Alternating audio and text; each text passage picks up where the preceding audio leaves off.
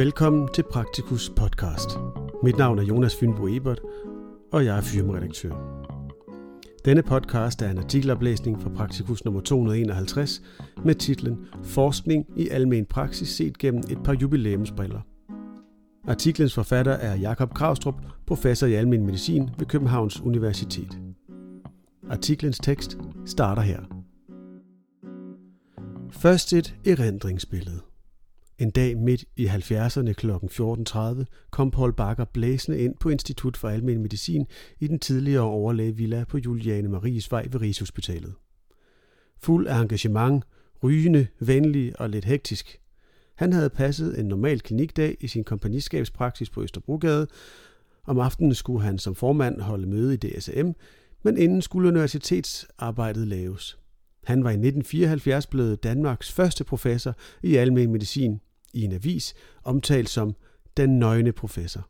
Titlen opstod dels fordi han var eneste fastansatte videnskabelige medarbejder på det nye institut og kun havde løn til en deltidssekretær. Dels fordi Paul havde sans for politisk spænd over for bevillingsgiverne, og dels fordi bogen Den nøgne abe af Desmond Morris dengang lå på kakkelbordet hos alle. Jeg sad der, fordi jeg var medicinstuderende og i nogle uger tjente penge som vikar for sekretæren Bente Bensen, som også var DSM's første sekretær. Sammen med Paul fik jeg skrevet en artikel om antikonceptionsklientellet i almen praksis til ugeskrift for læger. Men vi var en flok amatører. Enten selvlærte eller indvandrere fra andre forskningsmiljøer. Det blev opvaret af stærk entusiasme og en tro på, at forskning i primærsektoren var det vigtigste i verden.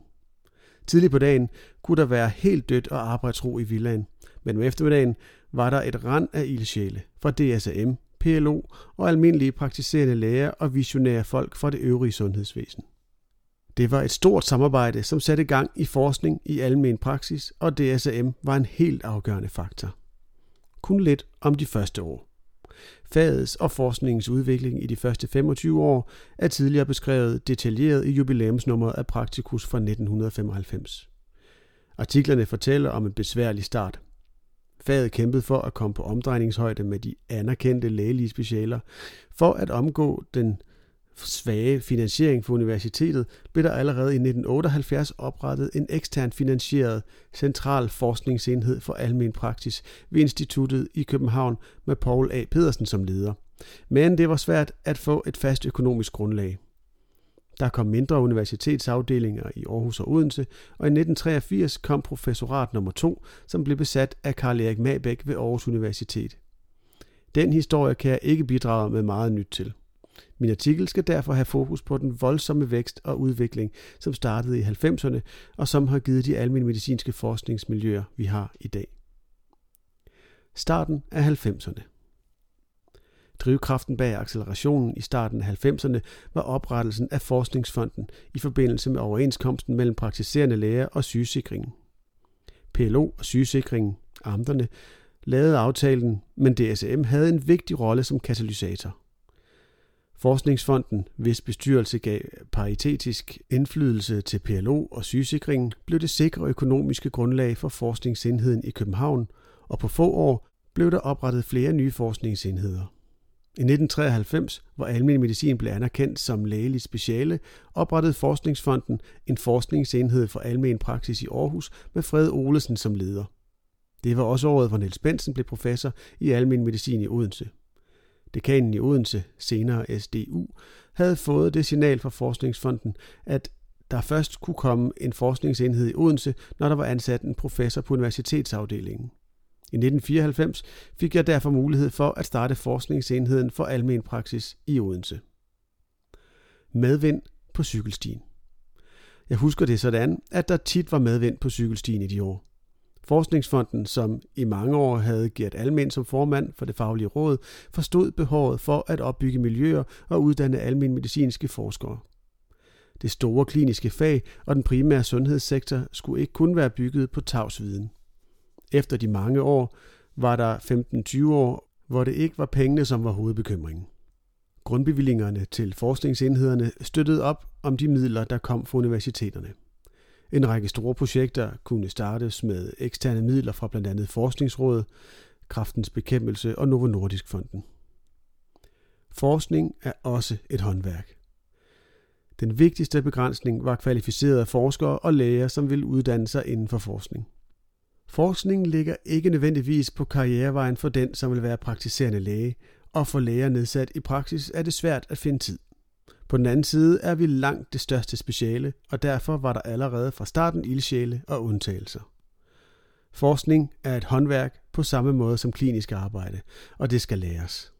Den treårige phd uddannelsen blev midlet, som gjorde det muligt at udvikle forskningskompetencen i faget. Efter nogle år var der erfarne forskere, som kunne vejlede nye. Det gjorde det også muligt at støtte op om såkaldt decentral forskning, det mindre projekt, som en praktiserende læge selv vil lave i sin praksis. Statslige og selvejende side om side. Organisationsstrukturen var lidt kompliceret. I udgangspunktet var universitetsafdelingerne statslige og styret efter universiteternes regler. Forskningsenhederne var selvejende institutioner og drevet af Forskningsfonden, som i dag er en del af Praksisfonden. Fysisk var man placeret sammen og arbejdede ofte sammen om projekterne. Det organisatoriske gav i midlertid forskelle i ansættelsesvilkår, opgaver og administration. Samarbejdet med kvalitetsudvikling og efteruddannelse gav endnu et sæt problemer, fordi de var organiseret anderledes og hver for sig. Problemerne blev løst lidt forskelligt ved universiteterne, men oftest ved en centerdannelse, hvor en lidt postmoderne konstruktion forsøgte at dække over de mange skæld. Forskningsmiljøerne i dag. I dag er der fire stærke forskningsmiljøer inden for almen medicin i Danmark. Det sidste, Center for Almen Medicin ved Aalborg Universitet, kom til for mindre end 10 år siden med Martin Bak Jensen som den første leder. Det er vokset meget hurtigt og har i dag en stab af unge, dynamiske folk. Region Sjælland har som den eneste region ikke et stort selvstændigt miljø og ikke et medicinsk fakultet, men har nu ansat en regional professor, som er tilknyttet Københavns Universitet. Miljøerne ved de fire universiteter er alle relativt store og væsentligt større end miljøerne omkring de fleste andre lægelige specialer. Alle steder er der nu flere professorer og afskillige andre fastansatte med forskningskompetence, selvom rekruttering stadig er et problem. Ovenfor er opremset en række mænd, som var de første og som fik mulighed for at starte institutioner, men siden har kvinder overtaget mange stillinger, også chefstillingerne. Staben er i alle byerne multifaglig med repræsentation fra områder som f.eks. statistik, antropologi, psykologi, økonomi, organisationsvidenskab og forskellige lægelige specialer. Desuden findes et dygtigt administrativt personale. De fleste af stederne har en leder, som samler universitetsafdeling og forskningsenhed. Stor videnskabelig aktivitet alle steder. Den videnskabelige produktion er stor. Årsrapporterne og formidlingen på DSM's hjemmesider viser, at der hvert år skrives et stort antal videnskabelige artikler og phd afhandlinger Almen medicin fører på centrale emner. Det oprindelige mål med at få almen medicin anerkendt som et forskningsbaseret speciale er på mange måder opfyldt. Der er ikke plads til at gennemgå den betydning, som alle enkeltprojekterne har haft, men nogle af tidens store emner er funderet på forskning, hvor almen medicin har været førende. Multimorbiditet og polyfarmaci er centrale emner, fordi den praktiserende læge har ansvaret for behandling af patienten, og ikke bare den enkelte sygdom.